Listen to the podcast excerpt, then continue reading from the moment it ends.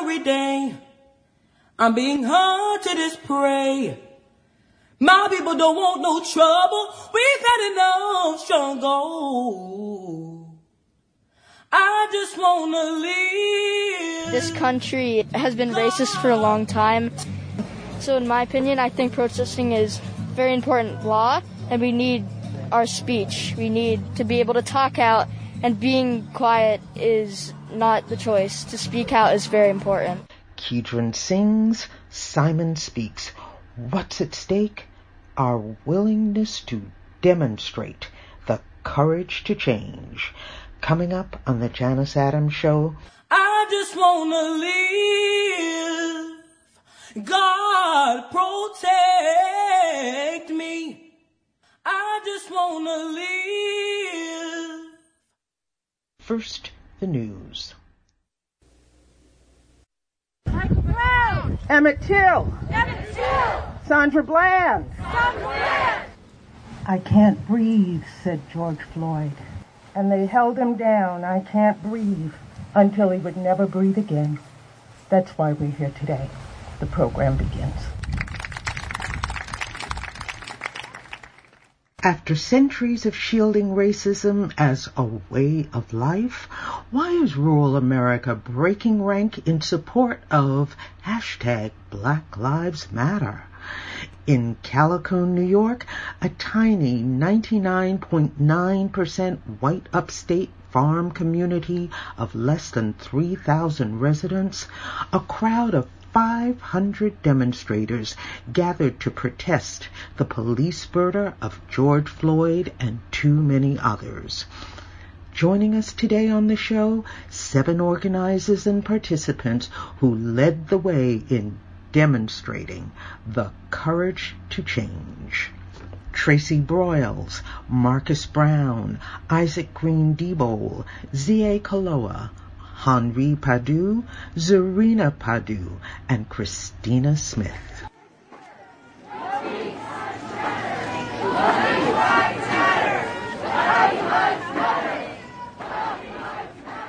Let me begin with the organizers. Tell me how this idea came to be.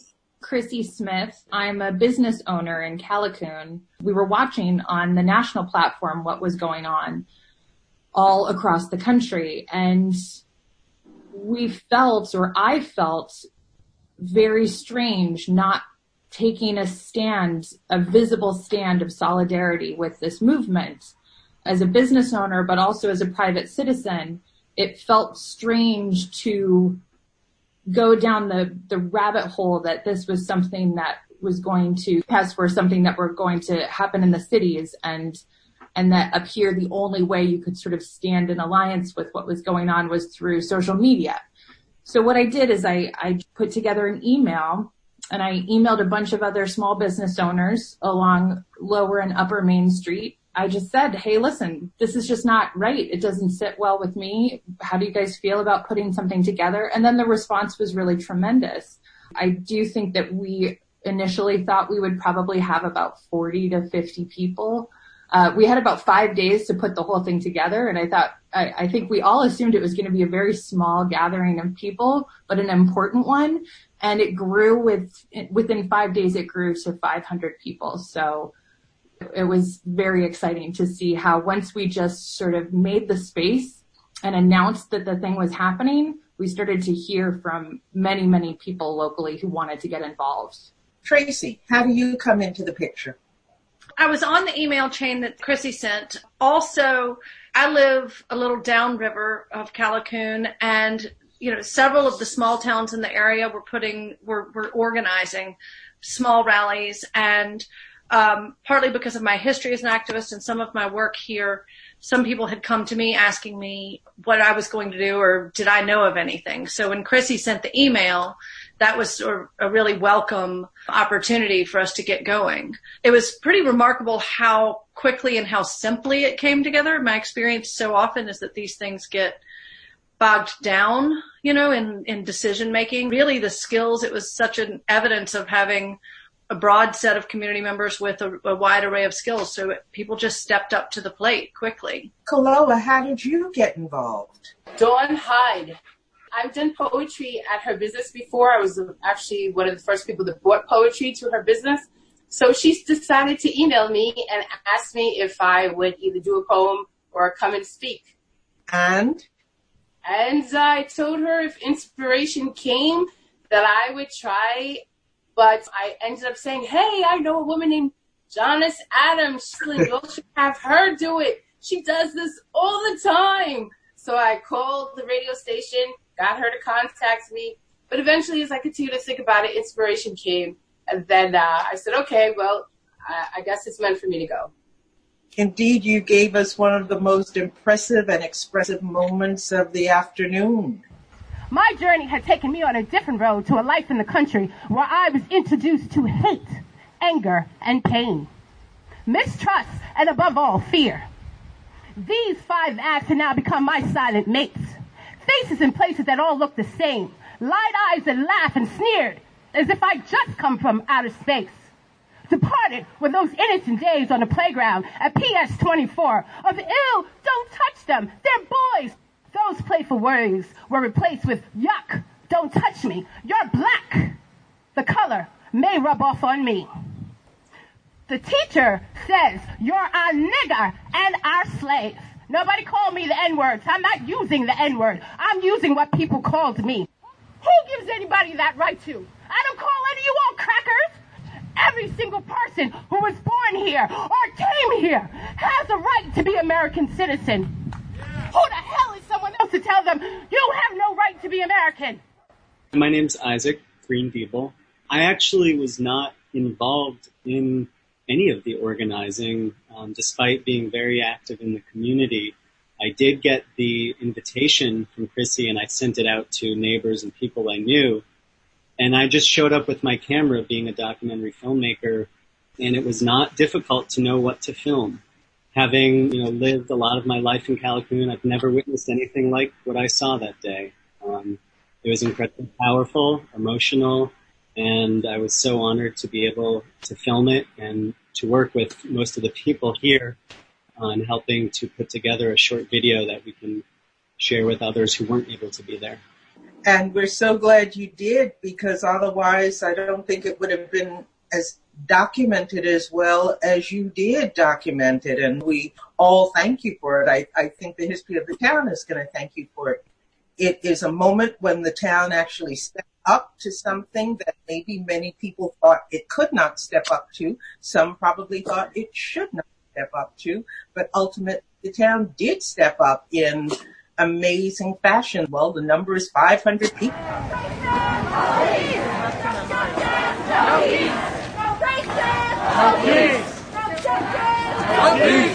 Also with us are sister and brother Zarina and Henri Padu. Hi, I'm Henri Padu. I got involved when I started going around on Snapchat and on Facebook. So I was like, do you know who's organizing this? Is there any way I could speak there? So then me and Chrissy got to talking and then she asked if I knew any other speakers and I was like, oh, I can definitely find more speakers. And then I told my sister about it and she was like, oh, I'll speak there and I might have a couple other people who want to speak there. And I was like, awesome, this is perfect. Then I went back to Chrissy, told her everything, and then bada beam, bada boom. Then we were there. Verna, what made you want to actually participate? Me and my brother have always had a very close bond.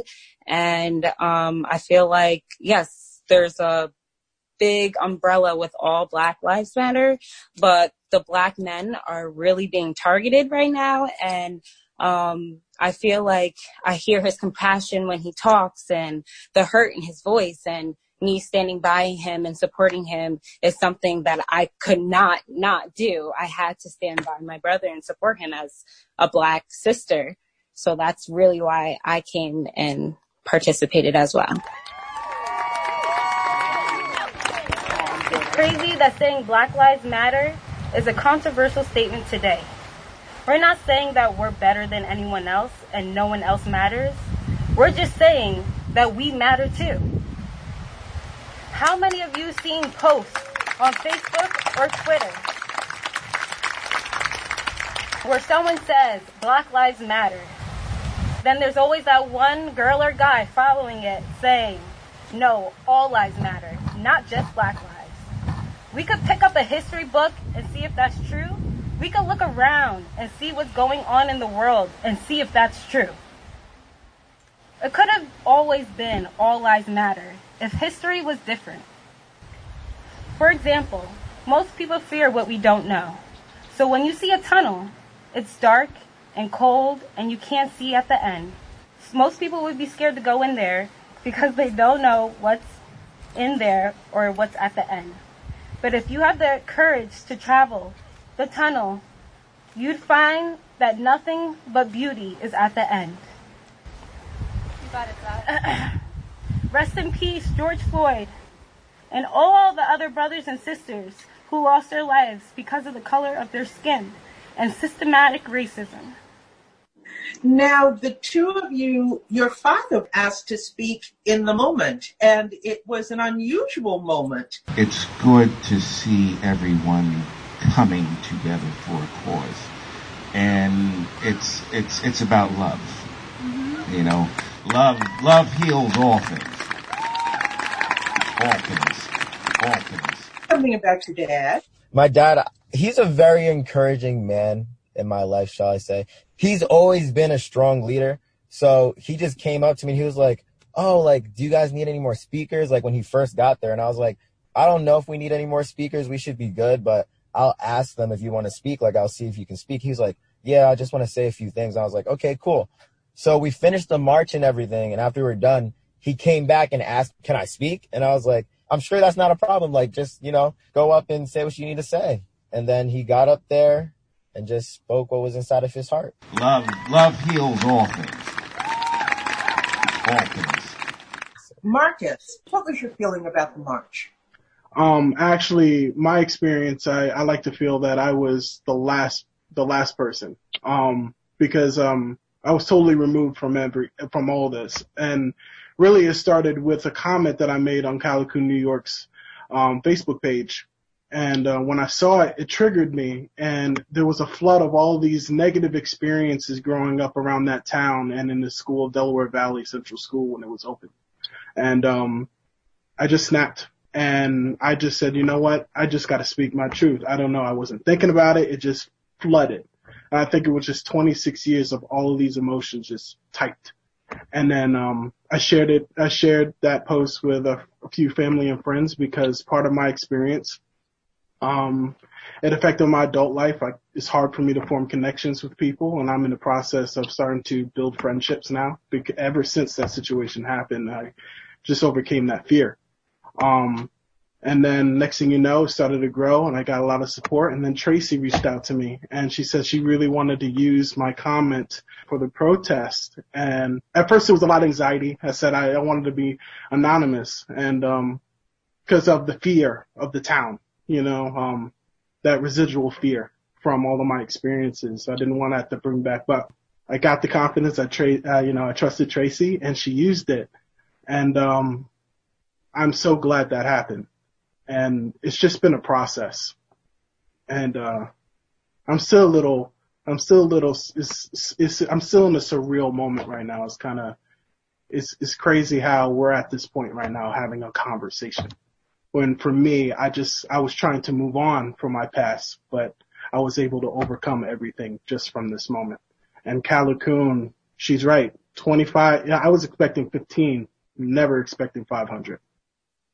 Never expected 500, but because your experience as a young person here was so pointed, I want to ask you, how did it feel to hear your words come out of someone else's mouth? I teared up a bit when I heard it, when I saw the video. To hear it from Tracy, it was so impactful because then it was just, I heard it and I was like, you know what, it's real. It's ha- it happened and people are around listening to it and they agree like this is ridiculous. And then next thing you know, I hear other stories feeling this, you know, people feeling the same way. You know, Henri, uh, Kola, uh, everybody else. And it's just like I didn't feel alone anymore. You know, it's stressful weight I can let go. I stand here today to call all white people to do the work, the work of self-education, of self-examination, and of self-sacrifice that is necessary to end racism and its plague on black people and people of color in this country and beyond. The work starts at home, in ourselves, in our families, in our houses, in our schools, in our towns, in our counties. A young black man of African descent who lived near Callicoon for the majority of his childhood shared his story of growing up here and received death threats for having done so. He must therefore remain anonymous in order to protect himself and his family.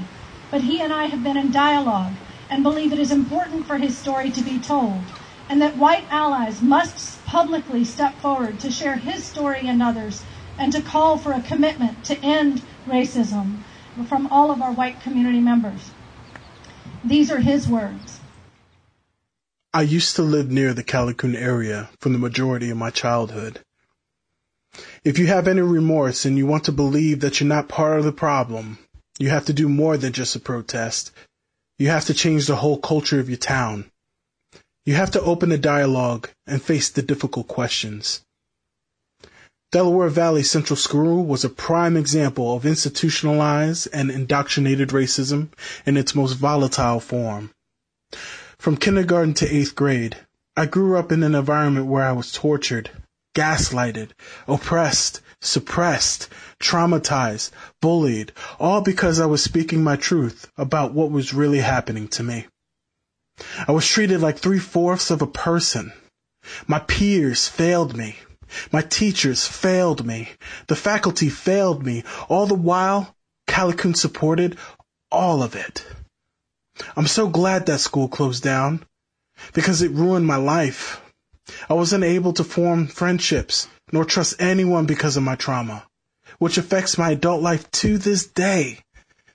When I graduated from Sullivan West, I had people come up to me to apologize for what they had done. But in truth, it meant nothing. You still had privilege while people of color did not. You can't take back the years of emotional pain, distress, and isolation. You have to live with that for the rest of your lives. Callicoon, this is the end result of your ignorance. I remember getting beat up in a gym locker room or in the hallways and being called a nigger repeatedly. Every day. I remember having to defend myself on the bus every day because of the color of my skin. No child of color should ever have to grow up in an environment that toxic. The white community needs to hold themselves accountable. There was not one good memory of my time while living in Sullivan County. I remember walking down my road to meet with a friend, just to be chased down by someone in an old beat up truck shooting their gun at me as I ran into woods while they were saying, let's catch these niggers. You have to do better. You have to do more. The conversation cannot be a blip in the moment. Systemic racism started with the white community, created a privilege that you possess, and it can most certainly end it. So, I challenge you today to do something about it. While I won't be there in person today, it means a lot that my experience will be shared for the greater good of dismantling white supremacy, white entitlement, and white privilege. Enabling these behaviors only perpetuates the hate and exclusion.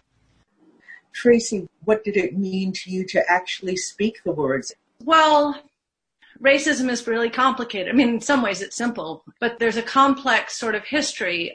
White people taking the mic, controlling the narrative. And so, you know, when I reached out to Marcus, it, my intention and was, was just to ask him if he would like it to be read in the event that his voice could be heard. And it was important for people to know this happens here in our schools with the children in our schools with people who grow up here and and so I felt that was why it felt important to me to read and um, a lot of my work that I've been thinking about is um, is how important it is for white people to speak up right now. We white people must accept this challenge. Right now, in this moment, showing up for racial justice at this and other protests is a good first step, but it is only a first step. We have a long road, a lifetime road ahead of us, and we cannot tire. We have a responsibility to be aware, to be awake, to be alert to racism, white supremacy, white entitlement, white privilege, white patriarchy. In our actions and the actions of our friends, families, neighbors, civic leaders, teachers, grocers, and strangers. It is our work to actively engage ourselves every day in the work of dismantling racism. We have to figure this out. It is not the work of our black brothers and sisters to tell us what we have got wrong. We need to go into the corner and take a time out and figure it out for ourselves and get it right. We cannot continue to stand idly by, quietly looking away at even the slightest hint of harm. When the fervor of this moment subsides, we must continue our work. We cannot wait for rallies and protests or the death of another black man or woman to wake us up once again. When we come back, more with our guests. We're here today talking about the courage to change and a change that did come in Callicoon, New York, a small rural town where 500 people showed up in the name of George Floyd and in conscience for themselves and for us all. I'm Janice Adams. More with our guests when we return after the break.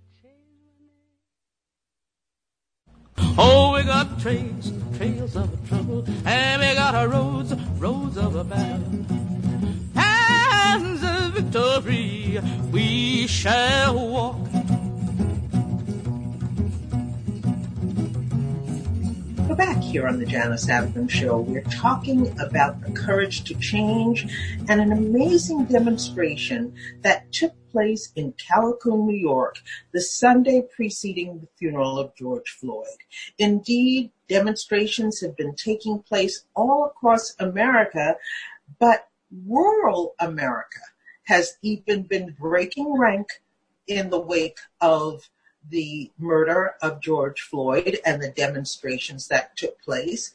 And a place like a rural place, less than 3,000 people in population, Callicoon, New York, found itself really coming out for hashtag Black Lives Matter. With me on the show today, Henri Padu, Isaac Green Debo, Christina Smith, Marcus Brown, Tracy Broyle, Zarina Padu, and Zia Kaloa. Now, of our guests, four of you actually have grown up here in the Callicoon area, in, in this uh, Sullivan County area, right before one crosses into Pennsylvania. Kaloa, Henri, Zarina, Marcus, you grew up here, and each of you has expressed that there was something that you experienced that was not respectful of you. But did you have a favorite memory of being here at all? Do you have a treasured memory of childhood in this area? Henri? I have a few good childhood memories because I can remember some parts of my childhood, but I'd always remember just walking right down the road to the movie theater and I saw Spy Kids 3D with my sisters and my cousins. And that was pretty cool because we lived right by the movie theater. We could walk to the movie theater. After that, walk down, get some ice cream or go to the park, you know, and have some fun. Those were the good childhood memories there in Callicoon. Mm-hmm. Zarina, what about you? I agree with Henri. It was kind of cool to live next to a movie theater, um, having the train tracks right behind us. Although some people would think that was a little weird and loud, it was nice because I, I haven't really seen trains and, you know, you see a lot of that in the city, but you don't see it up here. So to know that there was a train right in my backyard was pretty, pretty crazy. Um, it was a very small and tight knit community that we were in. So we really knew everyone around us. The lakes were beautiful. We had a pretty interesting, fun childhood. Chloe, what about you? I always enjoyed sports in school, and I had like a complicated type of childhood because I had experienced like bullying and different things. So it was kind of strange. It was a very strange upbringing. So sports was always one of the best things for school. My writing, I used to write in school. Some of the very things that I do now. So those were always enjoyable. That was always fun. Marcus, you? And I'm asking this question because we know from what you've already said how difficult it was. But I want people to understand what gets taken away by racism. Listening to everybody, um, I I'm so glad y'all had those experiences. For me, I was not so lucky. I grew up, you know, hating to go to school every day. And, you know, having to, as soon as I get on the bus and I go through the classrooms, um, you know, either teachers were giving me a hard time. Some put their hands on me.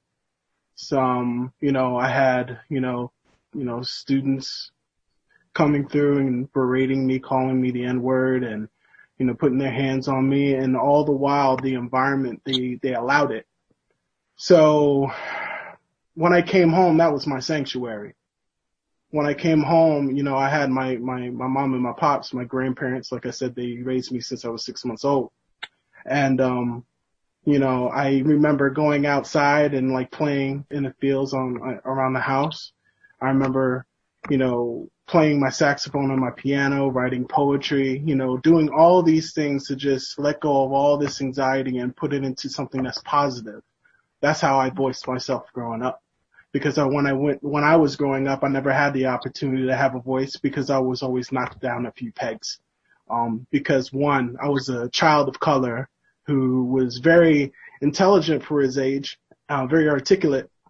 And two, when you're telling an adult uh, what's happening to them, especially in a racist, racist environment, right? They don't like that, and they they feel like you're taking away their power. So what do you do? You impose yourself on them, and that's exactly what I experienced.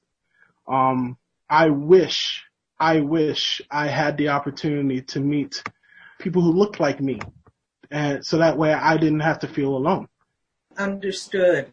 Um, what brought your families here? The image of what a town like this would be is that it is a farming community and that it was just, quote, naturally all white. I don't know why anybody thinks that since it was originally indigenous, but they just think of it as naturally all white. What brought your families to this area? Marcus, let me go back to you.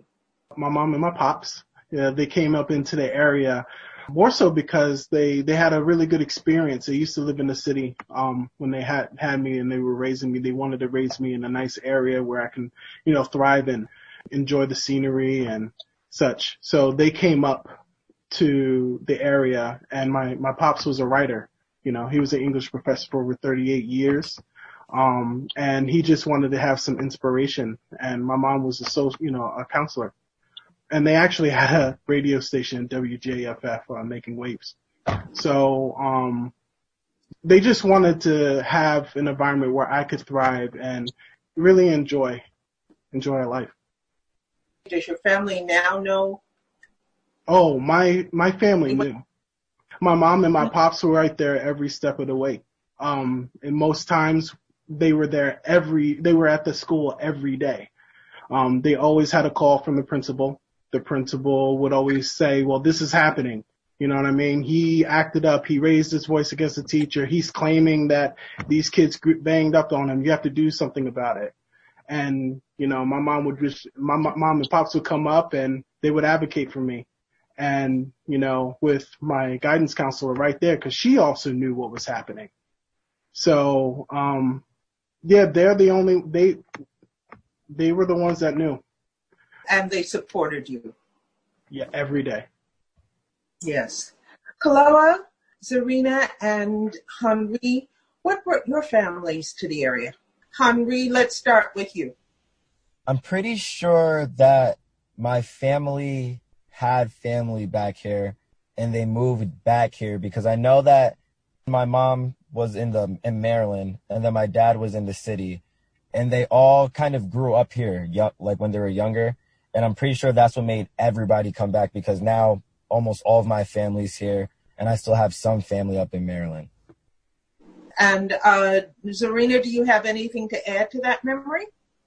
So my grandmother, I know that their uh, mindset was kind of the same as Marcus's parents is. This was my grandparents. Um, they wanted a better future for their children, better school systems. They did live in the city at the moment and they finally had the opportunity to buy a house up here and, um, they had moved up here and my father and my mother had met and they kind of just stayed up here and helped and I mean, and raised us as well. Chloe, what about you? Um, my mother followed a group of people up here who were starting a community here, and she followed them here. Some of them were family members and uh, relatives, so she came up here because they came up here. And the idea was a sense of community and to get out of the city and go to something better. Because thinking the city would get worse as we um, continue to grow. But uh, the experience was actually worse up here than it was in the city in some cases. I have been speaking with the four Black participants, co-organizers to some extent of the demonstration in Callicoon.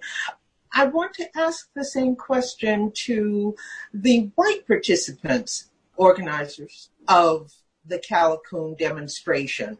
Chrissy, let me begin with you since this idea starts with you.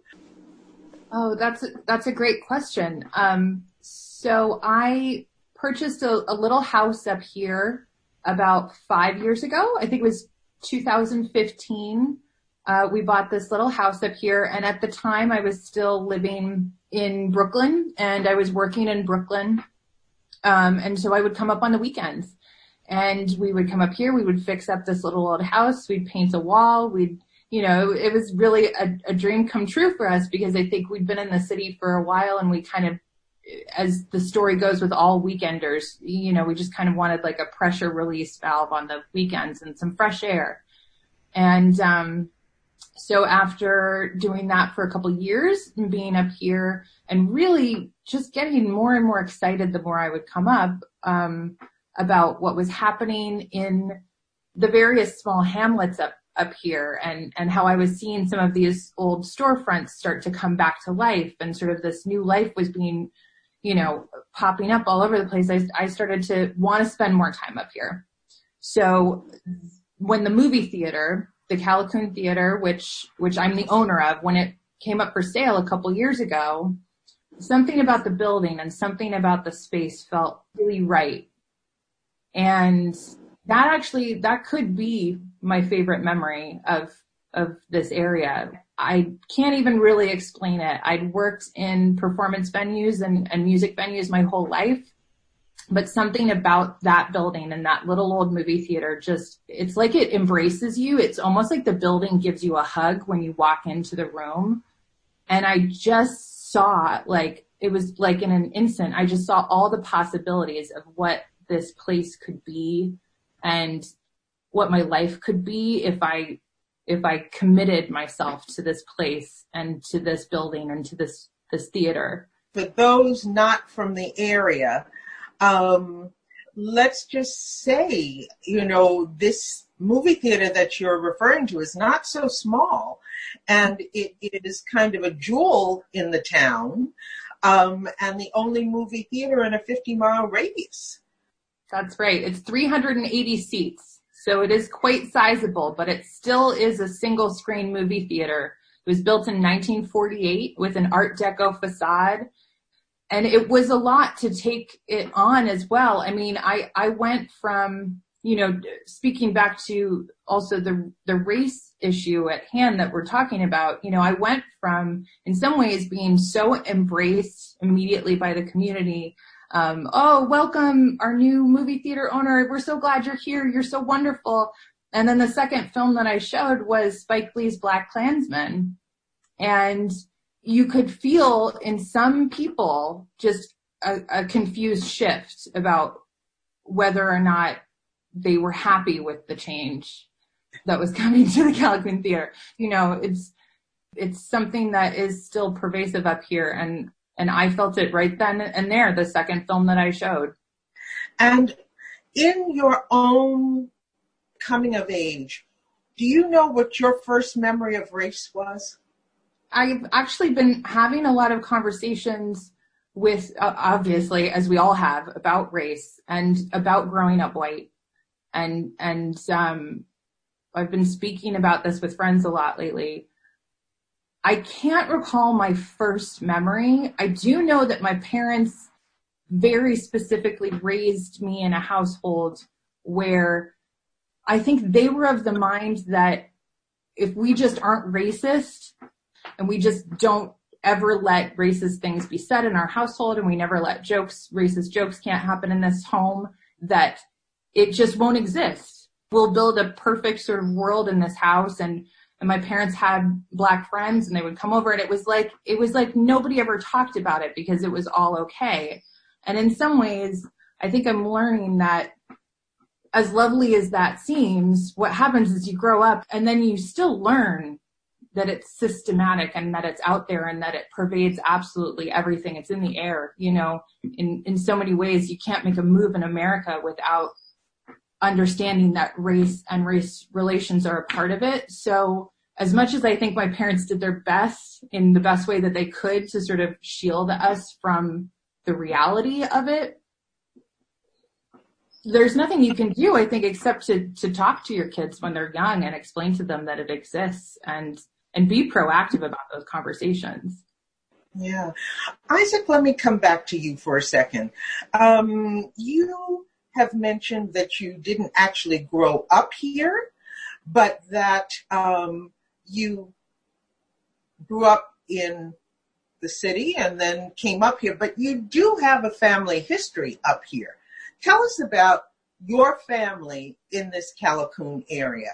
I moved up here because my dad died from brain cancer who owned land up here and I inherited that land.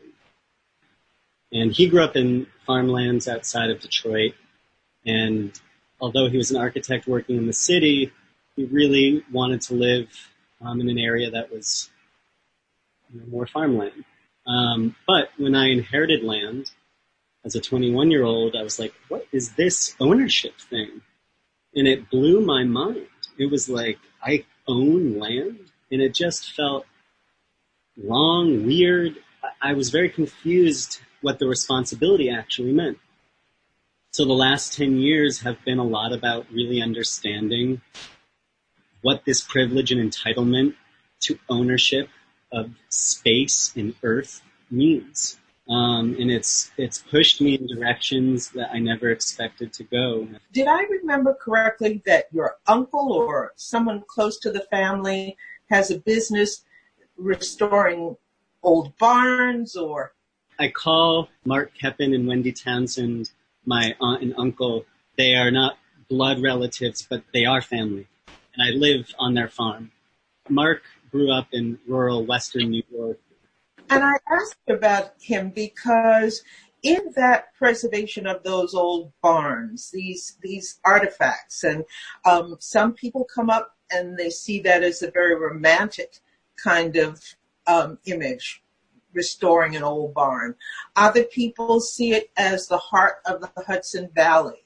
Other people see it as its legacy from when um, you know, there was slave labor in the area or migrant labor in the area. What, if you know, attracted him to this idea of restoring these artifacts of history? when he was a young boy and he was watching the farmers around him who were his neighbors who were struggling to make ends meet, he was impressed upon them their work ethic and their flexibility and their resilience that, you know, when suddenly there were new regulations that made it more difficult to be a dairy farmer, hey, I'm going to switch my whole operation now to, you know, raising livestock of some other kind, or I'm going to shift to, you know, working. And so Mark spent a lot of time on these farms working, um, and also in haylofts. And I think he found that haylofts, for him at least, were a place where he could escape a little bit some of the uh, the work that he had to do every day. Um, he didn't have an easy life growing up, and there was something I think maybe very romantic and poetic about it. And I'll ask you the same question that I asked Chrissy, uh, which is, what is your earliest memory of race? Yeah, actually, when you asked that question, I got a bit emotional. I've grown up pretty blind, actually, to race in many ways. But as a student going to Brooklyn Friends, a Quaker school, I had an African American librarian who was one of my best friends. And there was nothing explicit that he said to me that stands out, but he was definitely, um, I think, the first person that made that started to open my eyes to the inequalities that are raging in this country. And Tracy, everybody else has spoken with the background of being from the North. Your background is from the Southern states. Tell us about where you come from and how you grew up. Your favorite memory. I grew up in um, in Baton Rouge and Monroe, in Louisiana. So that was both in South Louisiana and North Louisiana.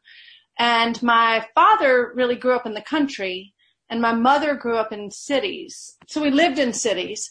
But my favorite things in the world were to go out to the country, whether that was to a farm or the woods or that's where I came alive and that's where the world felt free yeah, it was just I loved being in the in the spaces of quiet and nature and my favorite memories were being on rivers or in the woods whenever I could get that opportunity.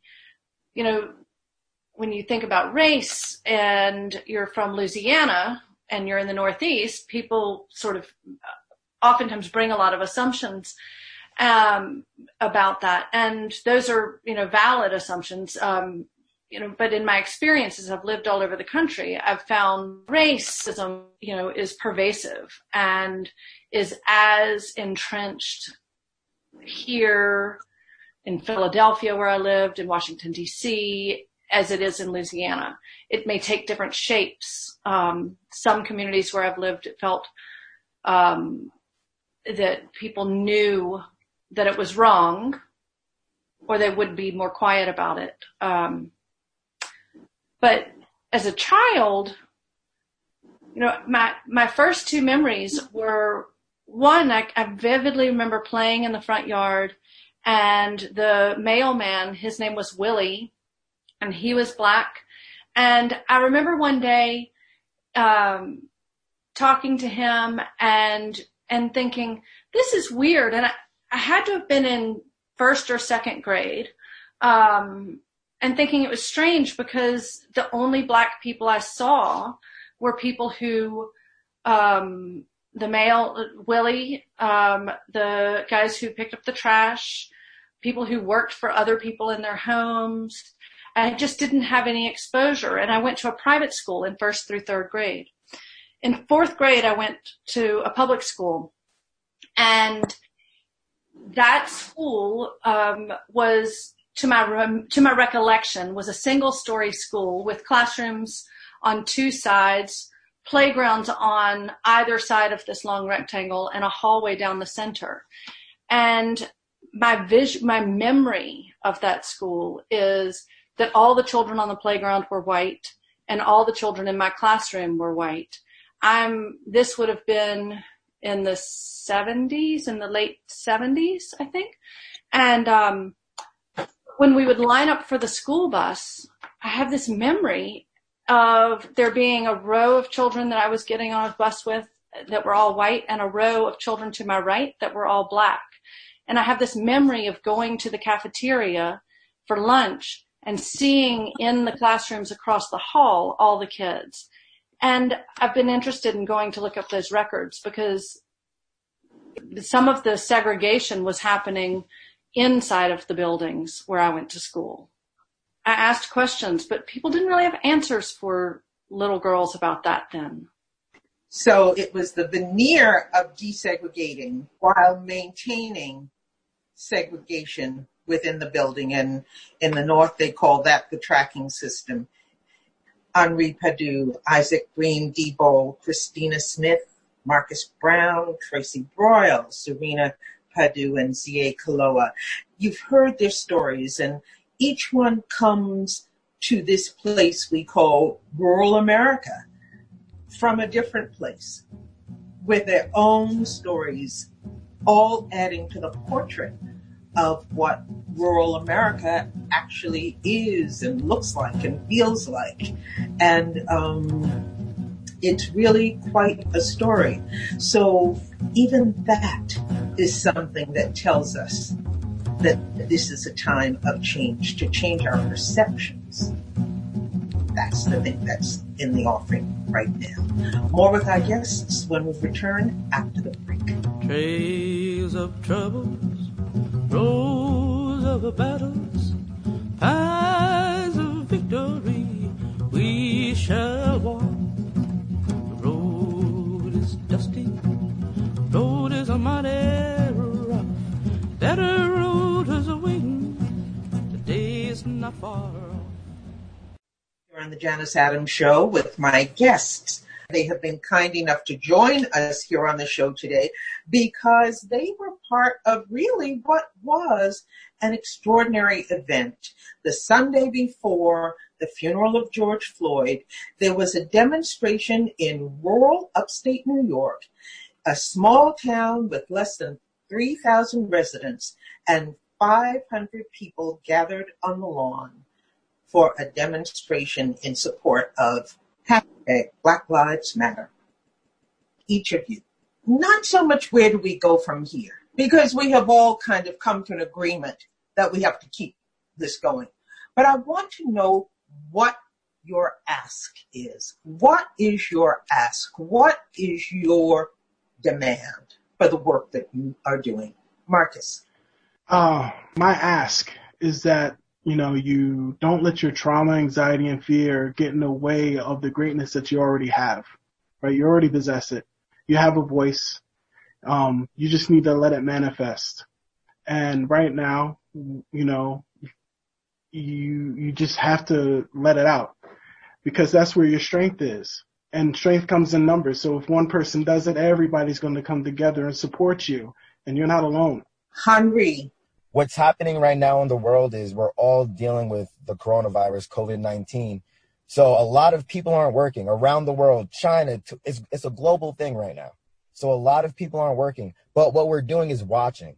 So a lot of people are sitting here watching what's happening on the TV. There, there's no distractions. No one has any distractions but what's going on right now.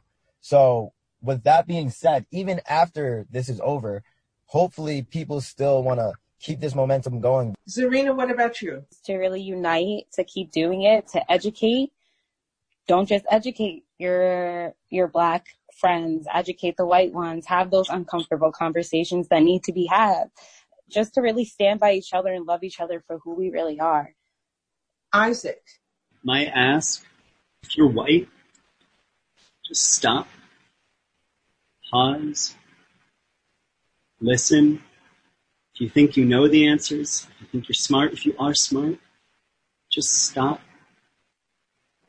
pause, listen. Kaloa. In every community, there's a derogatory name for people, but there's no reason to call them that. Do things in, in your privacy of your home if you need to, because that is your right. But when you come out to public, a man I knew, he was a, had, was a doctor, used to say, use intelligent speech. Tracy? We have a long road and a lifetime road, and that we must be awake and aware and alert to racism and white supremacy and white advantage and white patriarchy. And this is daily work. my ask at this moment is that we, as white people and as a, as a white woman, I pray that we have the perseverance to continue that work as long as we need to. And Chrissy, we end where we began with you, the person who got the idea that there should be a demonstration in support of George Floyd and human rights in general in Callicoon. What's your ask? I think that I would echo what Marcus said earlier, which is um, as a white person, to utilize your privilege rather than weaponize it. That's a concept that uh, every Caucasian person in America should meditate on for, you know, as much time as they need to really think about ways that you can proactively engage. Tracy Broyles, Marcus Brown, Isaac Green Diebold, Z.A. Kaloa, Henri Padu, Zarina Padu, and Christina Smith. My thanks to them and to you for joining us today on the Janice Adams Show.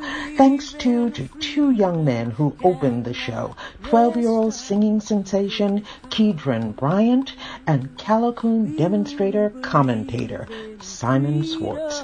Thanks too to Isaac Green Diebold and Rosie Starr for recordings of the Callicoon demonstration. For more about today's show, visit my website, janiceadams.com.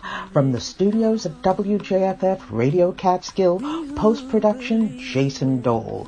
This show is a production of Janice Adams, LLC, all rights reserved.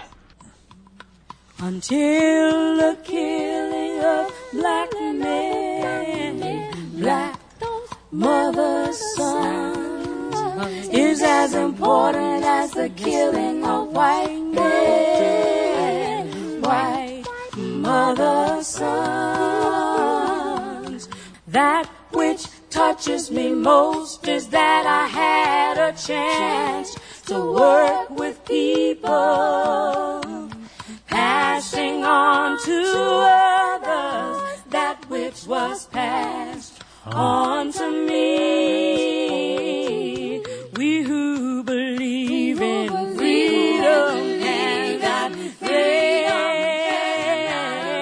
Sing it with us. Come on. We hear